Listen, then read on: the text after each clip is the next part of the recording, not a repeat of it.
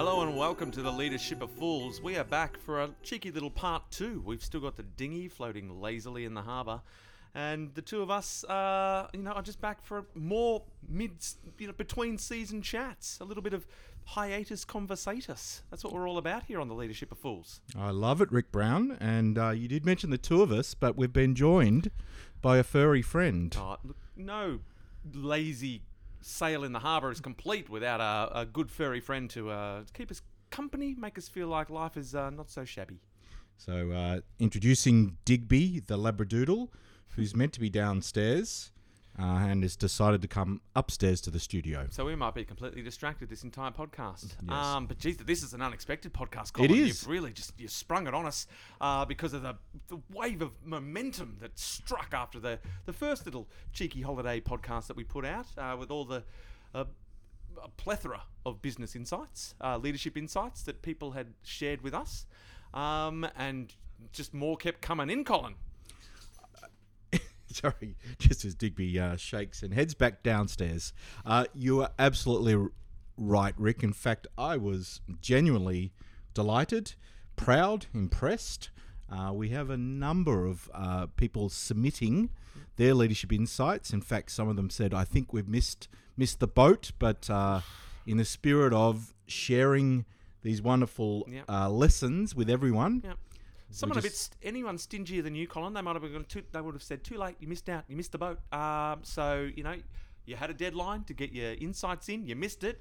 So suck it up. But you know what you said? You said, let's do another bloody podcast. Yes, and I'm wondering whether that actually is my leadership style. It's, I talk a lot about accountability and holding standards and don't necessarily live that myself.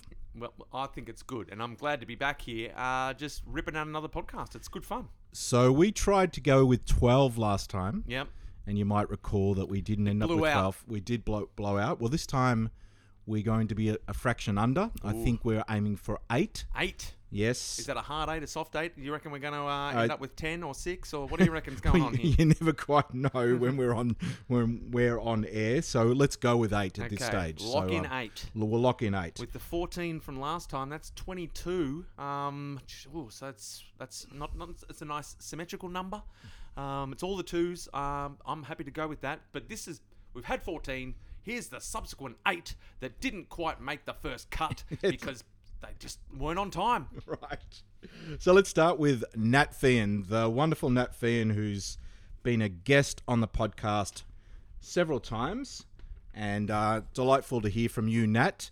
In fact, this one, I almost want to just read it verbatim, just give you the whole piece. And Rick, love your reactions. All right. I'm all ears. So the leadership insight. You got it. Is women... Your time is now. There's never been a time when the spotlight has been on gender diversity and equality as it is now. Mm-hmm. Women, now is your time. I've mentored so many aspiring female leaders, and the common thing that gets in their way is confidence. Women waiting for someone to tap them on the shoulder or give them permission or a leadership role. Ladies, be the person you want to be in the future today. Don't wait. Your time is now. Don't let a lack of confidence get in the way, because really, what are you waiting for? Oh, gee, that is, that's almost a call to arms. I love it. And no one's better placed to talk about women's issues than us two guys sitting here recording a podcast. We are. I mean, we know more about it than most people. Let me mansplain the situation for you, everyone. No, look, that really needs little explanation. She has laid that out for anyone to understand. I love it. Confidence. What's particularly great for me is Nat was very passionate about us putting the Me Too episode in place, very popular episode, and it was part of season 1. And it was actually quite a defining episode in terms of it was a moment where she literally just called me and says, we need to talk about this. We need to talk about it now. Mm-hmm. So much so that I've actually just re-released that podcast to make it easier and more accessible for everyone. If anyone out there listening has not caught that episode, stop now, go listen to it, and then come back.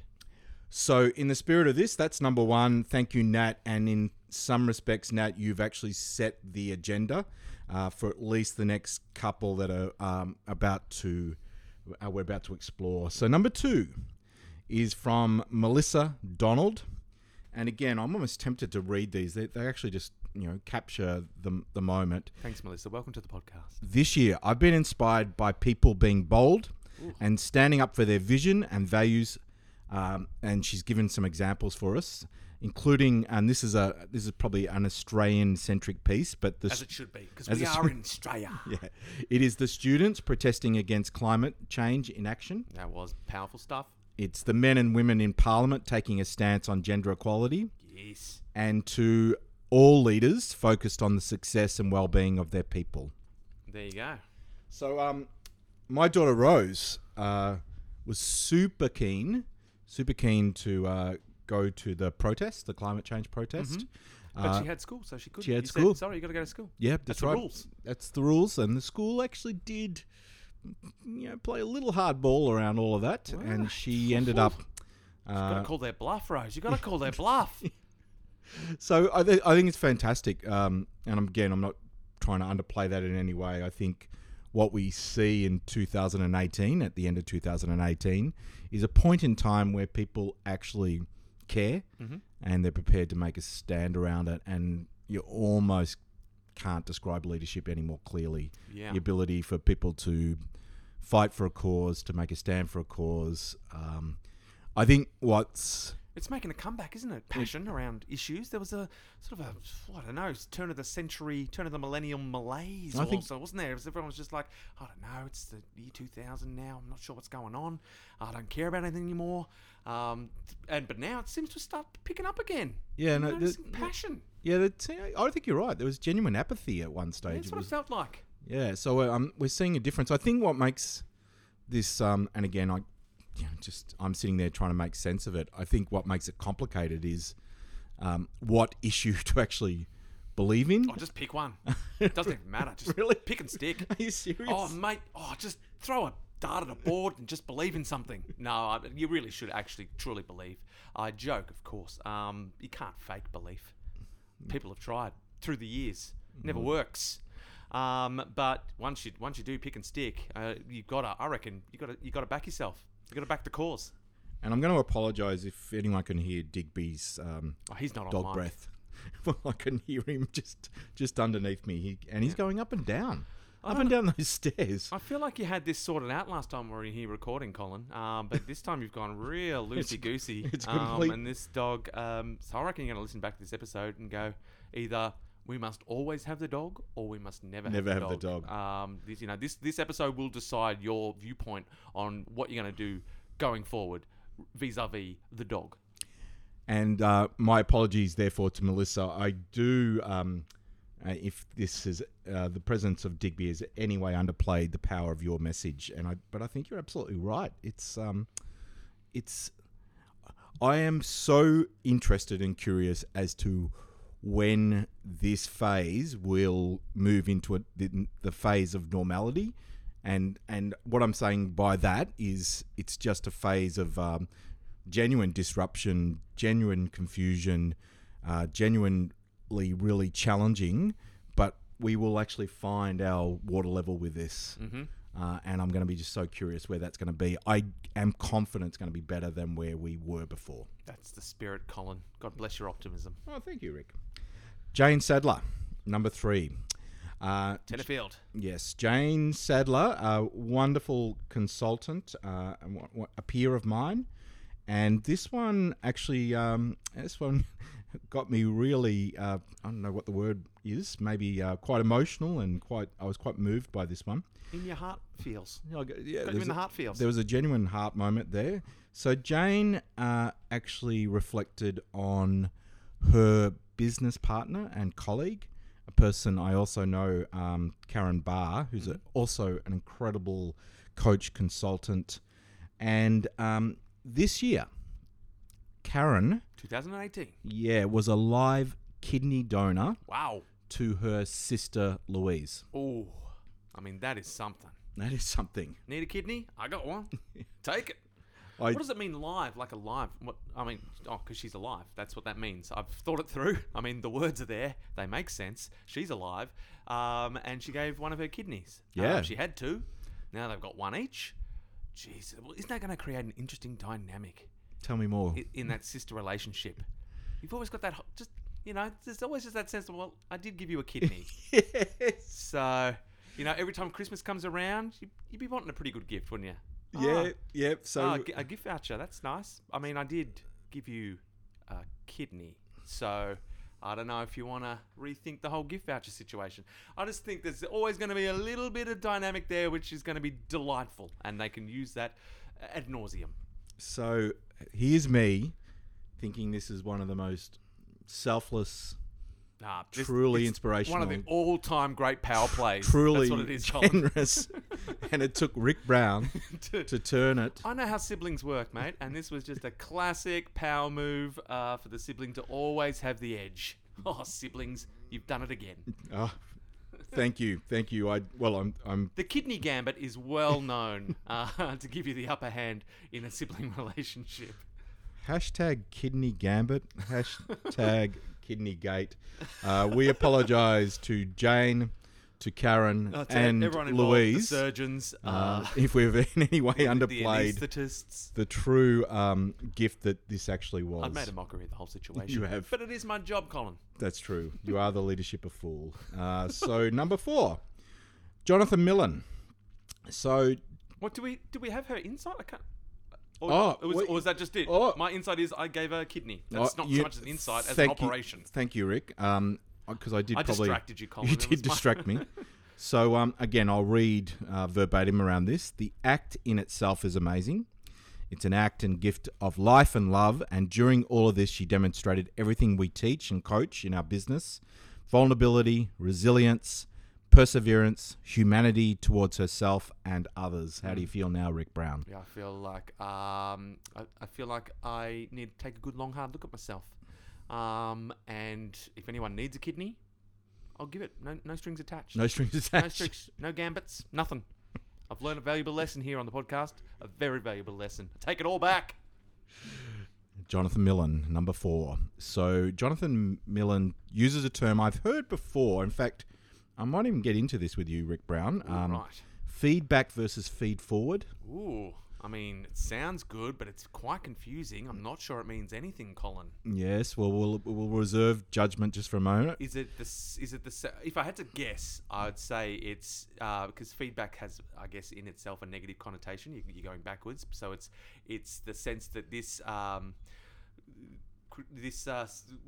we're telling you is to propel you forward, not backwards. Let's let me try to do your piece justice, Jono. It's the feed forward piece. 3-step approach gives everyone the ability. So what? Sorry, let's take one step back. It's already winning. He's talking about 3-step approaches are always good. A 3-step approach that gives everyone the ability to change perceptions and improve relationships and outcomes. The steps are: step 1, donate a kidney. Choose one behavior. You want to improve on. Okay. Mm-hmm. Step number 2, ask your peers and colleagues for suggestions. Can't get that word out. Suggestions on getting better. Mm-hmm. And number 3. Yes. And I suspect this is the key moment. Okay. Say thank you. Oh, just a simple sense of gratitude. Gratitude is key to a lot of philosophical sort of ideologies. Having that sense of gratitude is key factor in happiness and a lot of things. You see it all the time. Gratitude, show gratitude, appreciate things. So that makes sense. That 3rd step is probably much more important than you would ever even imagine. And I think what I'm making sense of is it's probably the feed forward part is at least the sense of being proactive. Yeah. And so feed forward, not so much. So feedback's about getting people's opinions and input about what you've done. Or are doing, whereas feed forward is about what you could do or where you want to head. It's nice. Well, yep. It could catch on. Hashtag feed forward. I like it. I like it a lot. In fact, let's spend just a fraction more on this. Feedback's been such a topic that you and I and your world of improvisation banging on about it all the time. We bang on about it all the time. Mm-hmm. And interestingly, I just met a great new client over the last couple of weeks. Mm. And within must have been within 10 minutes, the topic of we're pretty crap at feedback. Uh-huh. You're not alone there. We are almost, and this is the dilemma, we are too nice as an organisation. Yes. What sense do you make out of that one, Rick Brown? You can feedback can fit into a... feedback is in itself not a nice thing. Like, it can be nice. There can be a niceness attached to it if it's being done in the right way. This is the key about feedback. People have the wrong idea about what feedback is, and I guess the vibe around feedback has that negative feel to it. Doesn't have to. You can be a nice culture and have a very robust feedback systems in place. Don't be afraid to be nice about your feedback. All feedback should be seen as nice because you're trying to do something good. Otherwise, it's not feedback. It's something else. And you mentioned the word intent. What did you mean by that? I can't remember when I mentioned the word, so I can't give you the context. Give me more. So in the sense of what really matters is the intent behind what you're trying to do. The feedback. I mean, we always see feedback as something that's to propel you forward. So it's something that's to improve. Or to reinforce things that are going well, or to change things that we're struggling with, and to just shine lights on different areas of our performance. And so the intent behind the feedback is always for improvement, to help. And so there's never that sense that it is nasty. It always seems nice and something that you want, even if it is tough feedback, because it's feedback around... That feedback, if it's given with the right intent, is going to help us, and we should appreciate that. So like a free kidney. Yes. So I let me just pause and sit with this just a fraction longer. I think the challenge for organisations right now is to find a way to normalise this concept of feedback. It's the Holy Grail. It is. Yeah, and normalising it is in the spirit of what is actually our intent here. Yep. If our intent is we want to be a serious learning organisation, we just want to always be better, we want to lift performance, behave in a way that is in line with our values and where we want to go as an organisation. We want to offer our clients, our customers, an amazing seamless experience, and yet we're not seamless ourselves, all of that sort of stuff. It justifies at some level that normalizing this, making this just part of the way we do things. Mm-hmm. And yet history tells us feedback, because it's clunky, clumsy, sometimes used for the wrong reasons. Yes. If I'm feeling down on myself, maybe I can feel better by offering some feedback to someone else. Yep. If I'm I suppose the performance management system says I have to do this. Mm-hmm. I offer it in a token way. So normalizing it is the key, and I think there is ways of normalizing pieces, and it's not just about training. You're nodding your head. Yeah, no, everything you're saying is making perfect sense, Colin. That's my feedback to you. Keep it up. All right. Well, I'm going to, as a result of this, I'm going to continue. Maybe on our LinkedIn company page, just continue to offer some of my thoughts and your thoughts, particularly from an impro world, around normalizing feedback. Nuggets. As we have a plane go overhead now in the studio. Mate, it's good to have this sense that the world is still happening around us. We're not stuck in a bubble here recording a podcast on the Leadership of Fools. The world is still a vibrant place full of technology. There's planes in the sky. There's dogs on the ground. There's things happening. I like it. I like it a lot. We're all connected, guys. Number 5, Luke Jamison. So Luke acknowledges he might have been a bit late to the party. Well, here's your last-minute invitation, Luke. Yeah, we made a whole new party just for you guys. Absolutely, we did. And his emphasis, or his leadership insight, or his retro for the year, take a chance on your people and give them the room and opportunity to grow. Support them where they need, but challenge them where they can, where you can. Yeah. So I mean, that's exactly what we were just talking about in terms of what feedback should be doing. Support them, support and challenge. That's and this is exactly the same thing he's asking you to do. And feedback can be a key part of that. I'm not going to keep banging on about it, but come on, everyone, get on board. But it's good. It's good insight from Luke. Support, challenge, back your team. I'm liking I want to be on that team. So has the pendulum, and this is my guess, the pendulum might have moved too far from the challenging, hugely challenging 90s and maybe early 2000s, like Just Perform. Yeah. And now we've maybe gone too far on the support. Am I... Yeah, you want balance. I guess that 90s vibe, it was an aggressive culture of challenge, really, wasn't it? It wasn't... There's ways to challenge that aren't that sort of over-the-top, adrenaline-fueled make-or-break situation. So always got to find that balance. This is what, I mean, we could look to meditation as a key. I haven't really mined meditation. I guess improv and meditation have very similar underpinning philosophies. So in many ways, mining improvisation for leadership insights is similar to mining meditation, but I reckon I could go deeper into it. I might meditate on it. And while I'm meditating, think about it, which is not really meditating. It's more thinking. The smile I have on my face is that sense, and again, I'm theatre of the mind. As you listen to this podcast, I think one of the things that the listeners out there might reflect on for themselves is we live in a serious case of grey and ambiguity and tension. Mm-hmm. So the black and white sense of what is right and what is wrong. So support and challenge is a classic example of that. It's mm-hmm. actually, and even the word balance doesn't quite cut it for me. It's like at times you'll bias the pendulum towards I need to offer this person or this team more support. Yeah. And at other times they're ready and robust and need new challenge. Yeah. So it's your ability to actually move along that continuum. Yeah. Number 6, Adam Ferguson. AF. So Adam joined us as a key host, actually, guest and host for the David Marquet episode. Yeah. And he actually revisits some of the lessons from that. He's a bloody superstar.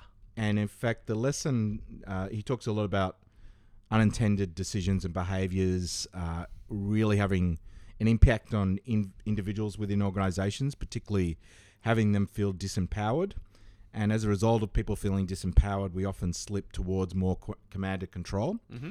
And so the piece that really resonated very strongly for Adam, and it's sourced through David's wonderful book and work, is that when you're about to work on empowerment, there are two factors that come first. Clarity. Mm-hmm. And say thank you. And say thank you. Clarity and capability. Ooh, I love... Words that begin with C have a lot of clout. Clout starts with C. That's right. Yeah.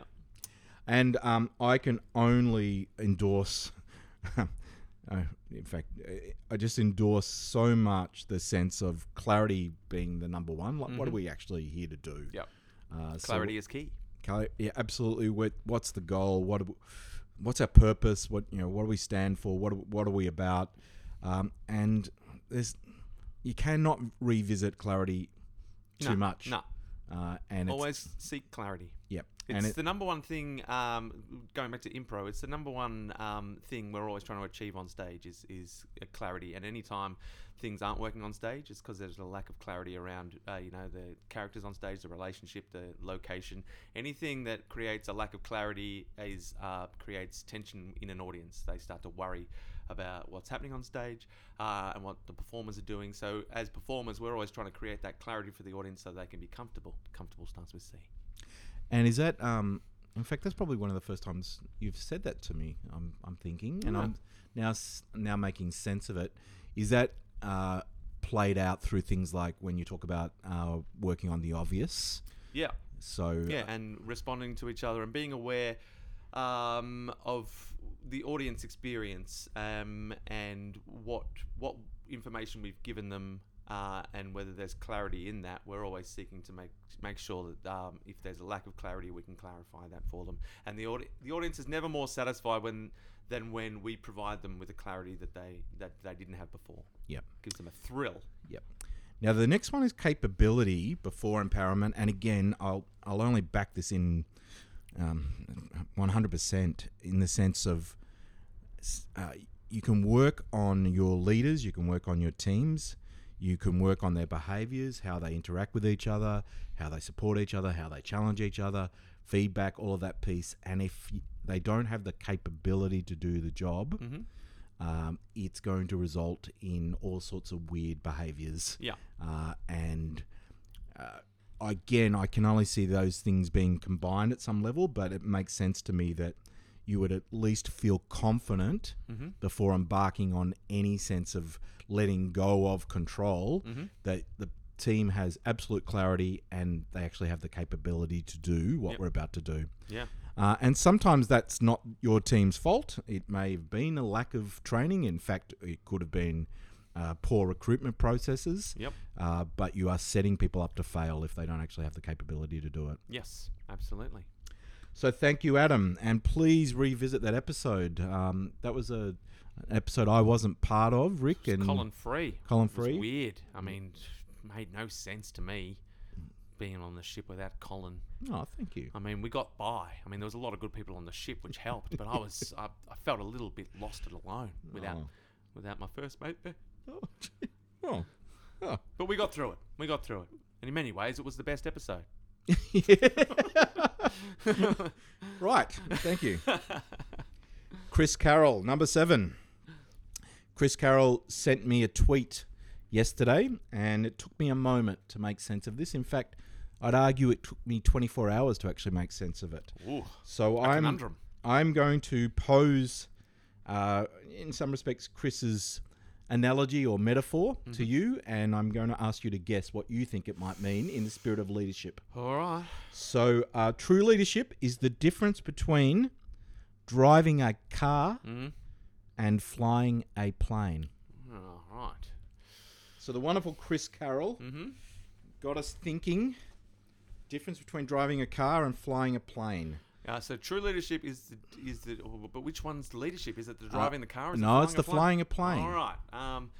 Well, it's. I mean, you're using similar mindset, I guess, in terms of it's you controlling a machine. But driving a car, I guess, is a simpler exercise because it's your.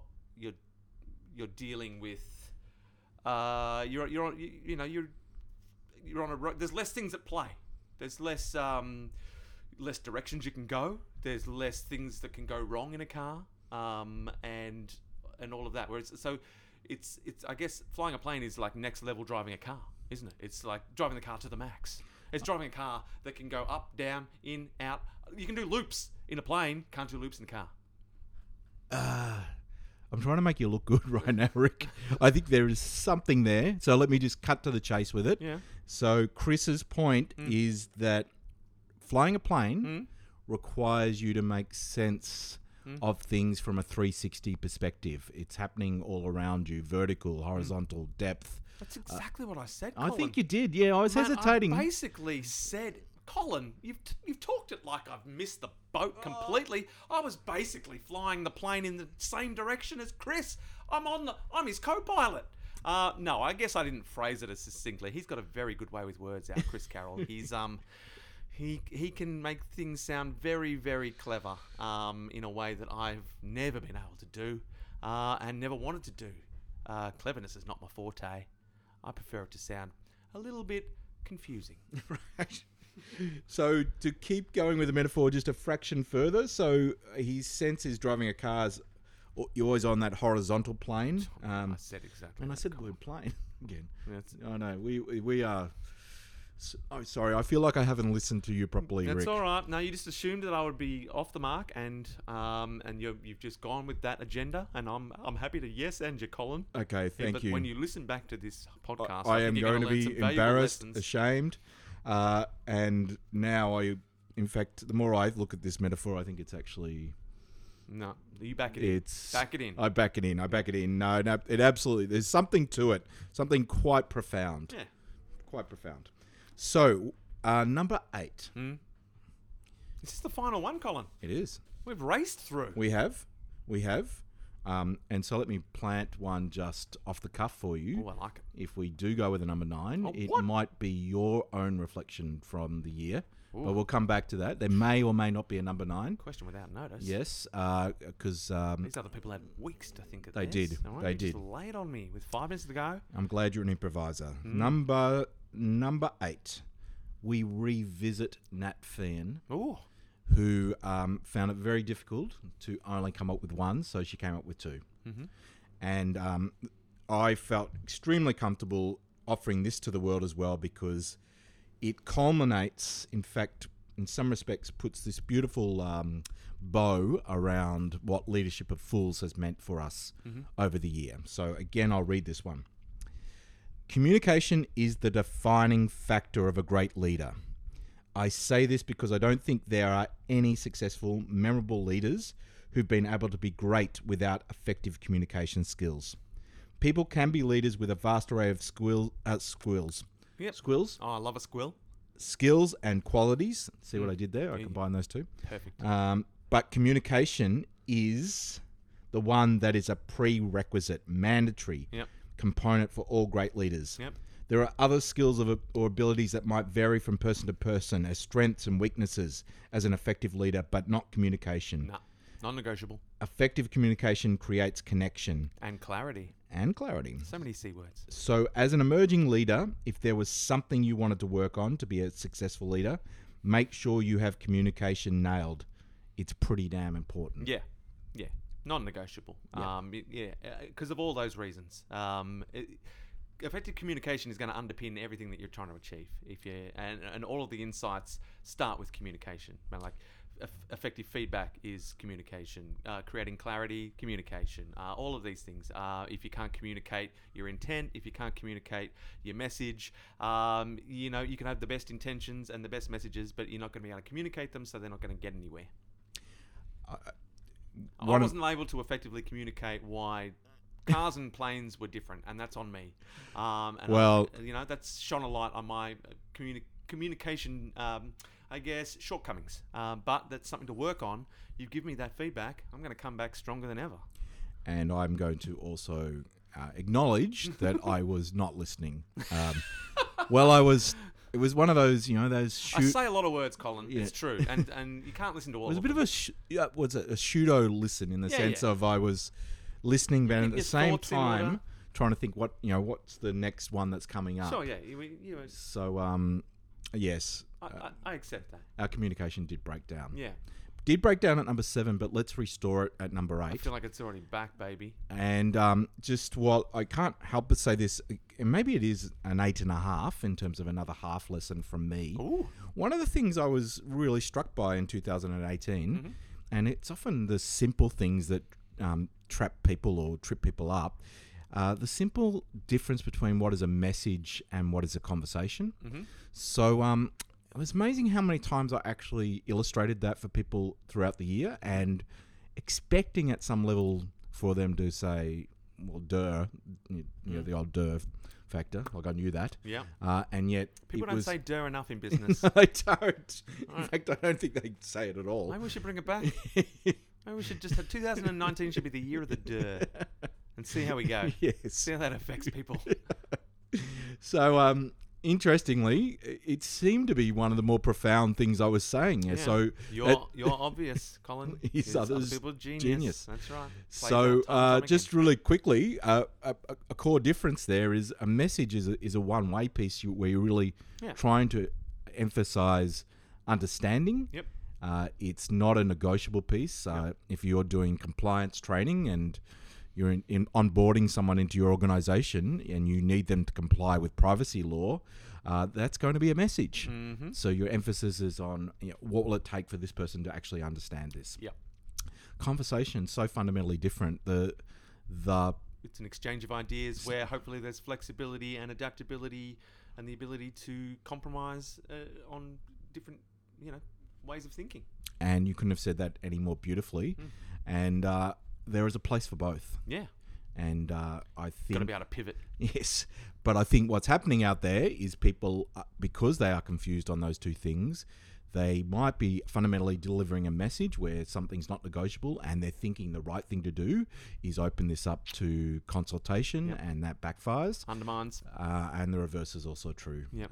So thank you to Nat Fien, and thank you at many levels. Nat actually really helped, not just as a guest on Leadership of Fools, but she really shaped some of the thinking behind it and the philosophy behind it. So that could be it. Yeah. Do I have a message? I feel like 2018 for me, the thing that I kept coming back to was to take joy in the now, which makes sense in terms of that I'm an improviser, so I deal primarily in the currency of the now. But also applying that to life and the things that I'm doing, because I feel like we often get caught up in we're heading towards something, where we're establishing goals, things we want to achieve, and we're working towards those. So we're focused much more on the end game or the end purpose, and we're not enjoying the process. And I think if we can instill that sense of also enjoying the process of achieving what we want to achieve, that makes achieving it so much easier and enjoyable. You got me thinking just then. 2018 has also been a year for not just myself but my family, our family, where we've you hear the term decluttering a lot. Yeah. Interestingly, our take on decluttering is, does something bring us joy? Yep. And we have a lot of physical things, and I look at them and think, actually, it makes no difference to my life, and it could make some difference to someone else's life. So we've been quite charitable. Occasionally we've on-sold things. How many kidneys you got, Colin? Yes. Huh? Charitable money. That is a wonderful callback, and perhaps the right moment to close. So Rick Brown, Colin, that's the sequel. It was not too shabby. I mean, the dog liked the start of the podcast, but really lost interest halfway through. Yes. I guess we were talking about things that no longer were of interest to a dog, which could be a good recommendation. Yes. Very much in the now, the dog. It's been wonderful. I've been delighted with the amount of contributions to Leadership Insights. Please keep them coming. Yeah, well done, Shipsters. Yeah. You're all right. Yeah, you're absolutely all right. You're absolutely all right. And we'll sign off for now. Farewell. Thank you.